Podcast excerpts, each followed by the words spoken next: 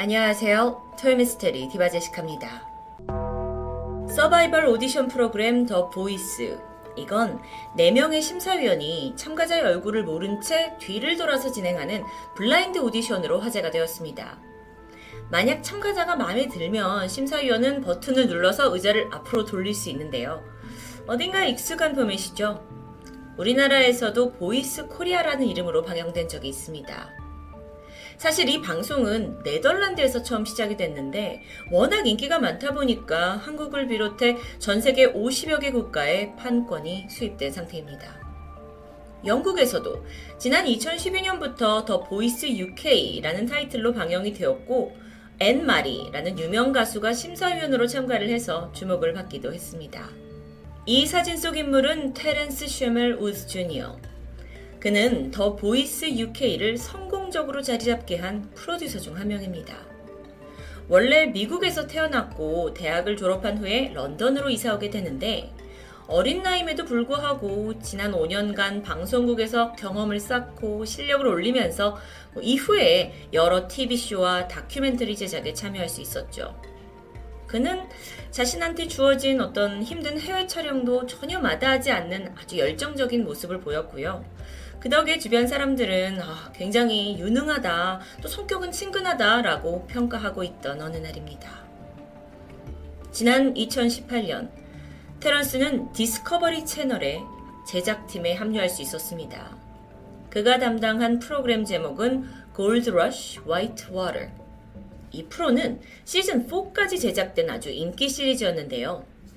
험한 시골에 버려져 있는 금광을 찾아가서 금을 채굴하는 아주 신박한 내용입니다. 테런스에게 이 다큐에 참여한다는 것은 앞으로 성공적인 경력을 이어가기 위한 아주 절호의 찬스였죠. 그리고 그는 이 프로 제작을 위해 런던에서 다시 미국으로 돌아옵니다. 당시 그의 나이 27살이었습니다. 미국 메릴랜드 그 집에 돌아와 보니까 어머니가 병원에 입원하신 상태였어요. 9월 30일, 일단 그는 아버지의 배웅을 받으면서 Gold Rush 제작을 위해 여행길에 오르게 되는데, 촬영지로 정해진 곳은 미국에서도 아주 험하기로 유명한 북서부에 있는 아이다호주였죠. 메릴랜드에서 아이다호주까지 차로 이동을 하는 과정에서 그는 아버지한테 종종 풍경 사진과 안부를 전하는 메시지를 남겼습니다. 그리고 6일 후인 10월 5일, 마침내 테런스는 아이다호주에 있는 폐금광 펜만 광산에 도착합니다. 12명의 스탭들과 함께였죠. 이후 그들은 하루 종일 광산에서 촬영에 몰두했고, 여기가 상당히 고립되어 있는 험한 삼지였지만 뭐 사실 여기 있는 스탭들 모두 다큐 촬영을 한 경험이 많기 때문에 아주 열악한 상황은 아니었다고 합니다. 그런데 10월 5일 테런스는 그날따라 유독 평소와 달리 조용합니다. 너무도 내내 입을 다물고 있는 바람에 괜히 눈치가 보일 정도였죠. 겨우 스텝 한 명이 다가가서 괜찮냐, 뭐 기분이 좀 안 좋냐 라고 물었는데 그는 피곤하다라고 대답했을 정도입니다. 그렇게 시간이 지나서 촬영이 끝나갈 이른 저녁에 하루 종일 침묵을 지켰던 테런스가 갑자기 비명을 지르면서 들고 있던 장비를 떨어뜨렸습니다. 놀란 사람들이 일제히 그를 바라봤죠. 근데 불현듯 테런스가 숲속을 향해 전속력으로 뛰어들어갑니다. 스탭들이 너무 당황해서 일단 뒤쫓아 갔는데요. 조금 후에 앞에 펼쳐진 장면은 5m 정도의 높은 절벽이에요. 테런스는 보이지가 않았죠. 순간 스탭들은 그가 절벽 아래로 추락했다라고 감지를 했고 현장 매니저가 서둘러 아래로 내려가 봅니다. 그런데 거기서 보인 장면은 더 충격적이었어요. 테런스가 절벽 아래에서 마치 무슨 토끼처럼 엄청난 속도로 달리고 있었다는 겁니다. 아니 이게 도대체 무슨 상황인지 파악이 너무도 힘들었죠. 그래서 현장 매니저가 일단은 다른 스텝한테 야 차 가지고 큰 길로 가라 라고 외쳤고요. 자신은 테런스 이름을 부르면서 뒤쫓아갑니다. 하지만 그는 멈추지 않아요. 결국 매니저가 주저앉아요. 사실 이곳은 굉장히 험준한 산지였기 때문에 그를 따라가기가 너무 힘들었고요. 혹여 테런스가 겁을 먹어서 다시 절벽 아래를 뛰어내릴 수 있다라는 판단하에 그는 멈췄다고 말합니다. 차를 타고 그를 따라가고 있던 스탭들 역시 테런스를 놓치고 말았죠.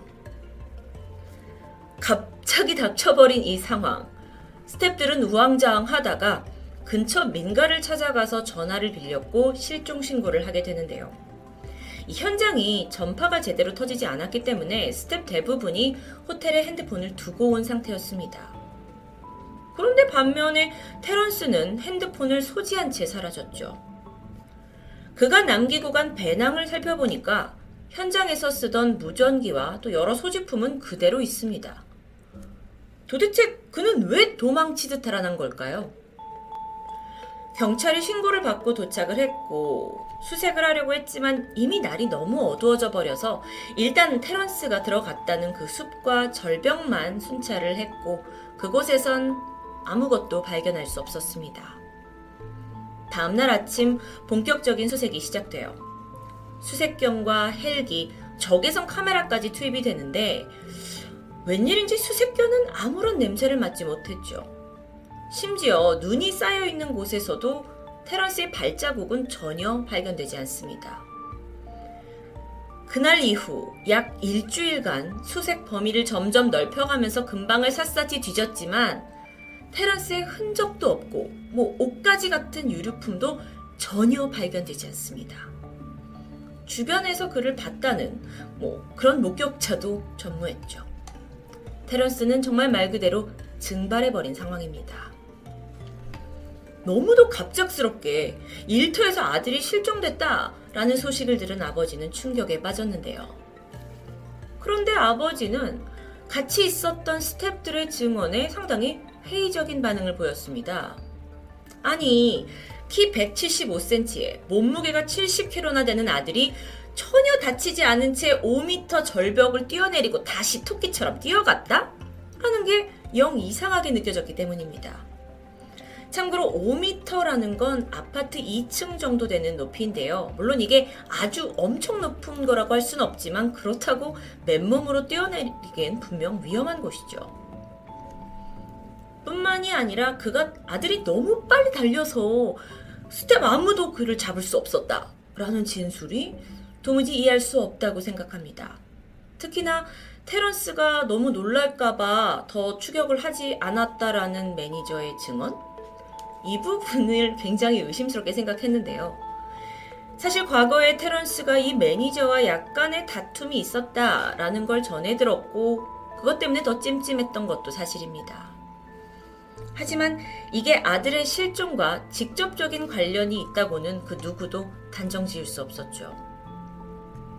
그런데 이후에 추가적으로 의심의 정황들이 수면에 떠오릅니다. 원래 테런스는 11월 중순까지 아이다호에 있을 계획이었습니다. 촬영을 위해서요. 하지만 실종 당일 오전에 그는 아버지에게 문자를 남겼고 이유를 말하지 않은 채 그냥 일정 당겨서 저 10월 10일에 집에 돌아갈게요. 라고 말했던 겁니다. 보통 아들은 촬영 출장을 가면 뭐 많은 공을 들였기 때문에 예정보다 늦게 오는 게 다반사였습니다. 그런데 이번엔 좀 이상했죠. 뿐만 아니라 테런스가 제작사에다가 연락을 해서 촬영 기간을 좀 단축해달라라는 이메일을 보낸 것도 드러나는데요. 그 이유로 테런스가 적은 내용은 병원에서 어머니가 퇴원을 하시는데 내가 직접 좀 보고 싶다라는 내용이었습니다. 가족에게 물어보니까 사실 엄마는 아유 네가 굳이 그럴 필요 없다라고 만류했지만 테런스는 어쩐 일인지 고집을 꺾지 않았죠. 그 외에도 주변 지인들의 증언을 들어보니까 테런스가 이 촬영을 앞둔 지난 몇 주 동안 평소와는 아주 다르게 심적으로 불안해했고 심지어 촬영을 가고 싶지 않다라는 말까지 흘렸습니다. 아니, 너무도 그전에는 열정적으로 일에 임했던 사람이었기 때문에 친구들은 아주 드문 일이다라고 생각을 하고 있었죠.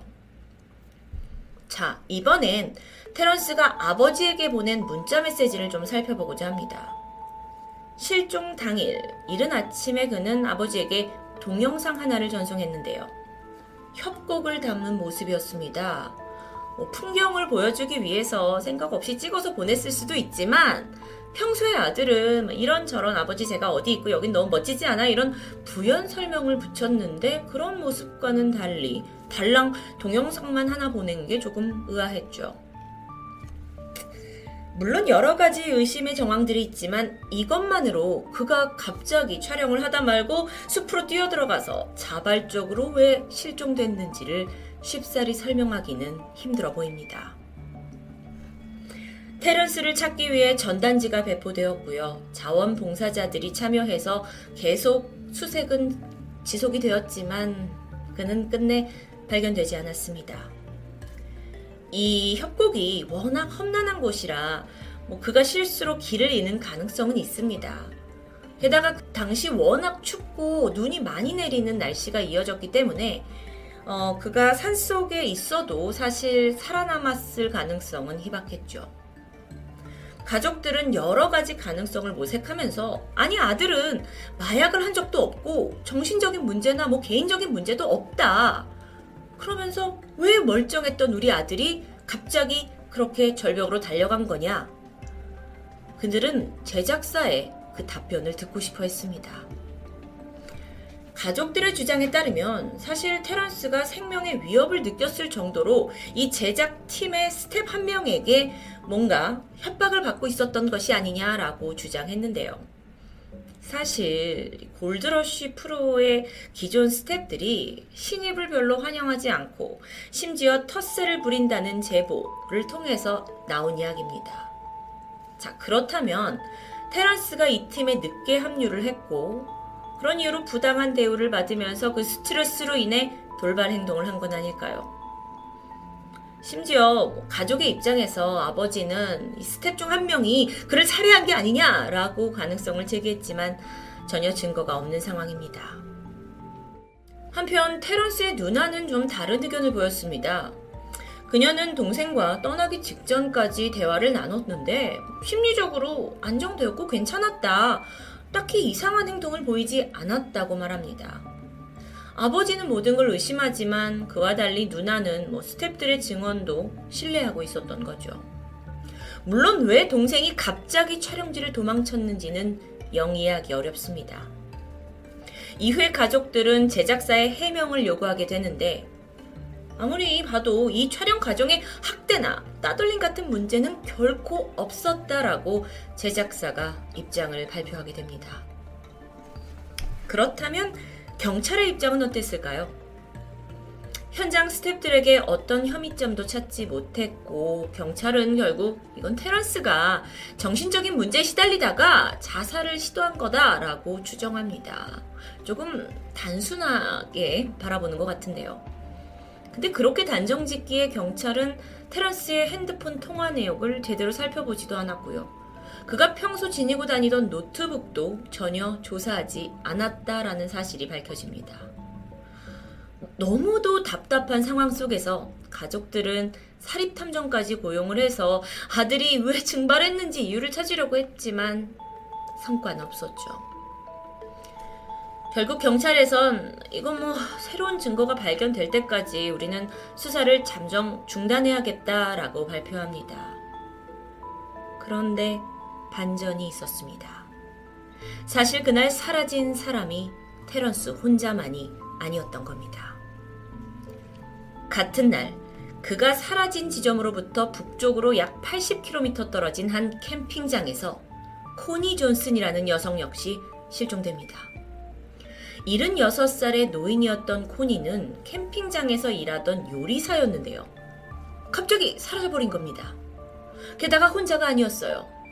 실종 당시 그녀가 기르고 있던 개도 함께 없어졌는데 3주 후 그 개는 약 24km 떨어진 곳에서 발견이 되지만 코니는 끝내 발견되지 않았죠.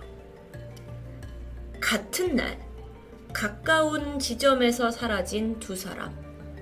경찰은 두 사건이 아무런 연관도 없다고 강조했지만 이 연이은 실종 사건은 분명 심상치 않아 보였습니다.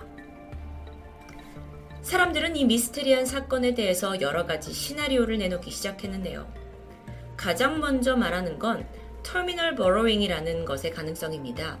그러니까 사람이 갑자기 추위에 노출되거나 극한의 상황에 빠지면 본능적으로 좁고 구석진 곳으로 찾아 들어가는 행동이 있다라는 이론인데 주로 저체온증으로 사망한 이들에게 발견되죠.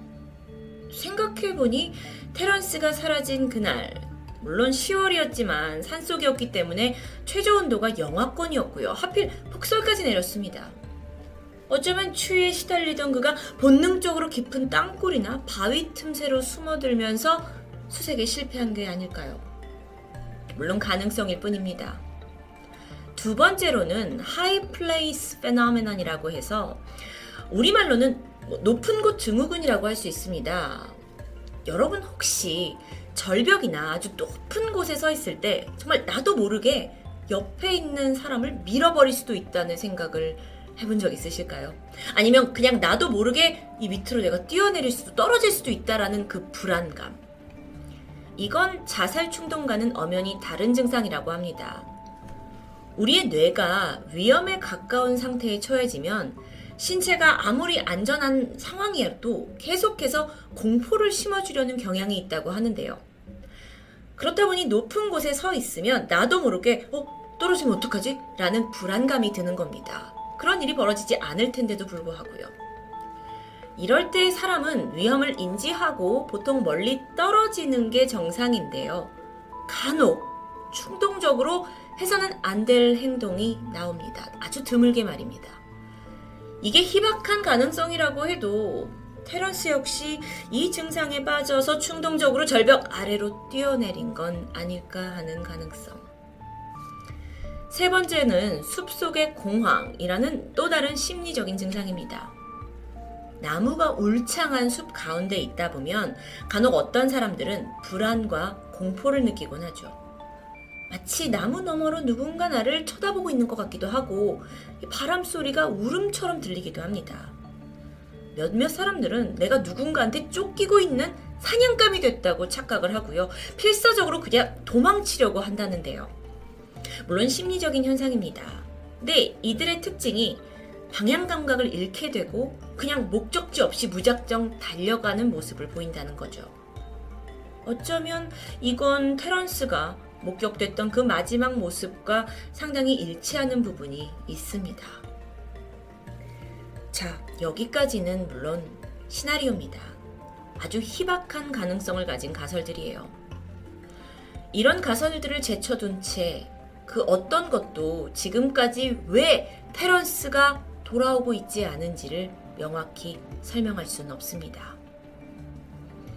그렇게 실종 3년이 지난 지금까지 이 사건은 미국에서 풀리지 않는 이상한 미스테리 미제로 남아 있습니다. 그를 특히나 아꼈던 아버지는 매일 아침 아들의 방 침대에 앉아서 언젠가 돌아온 아들을 기다리면서 홀로 말을 건다고 하는데요.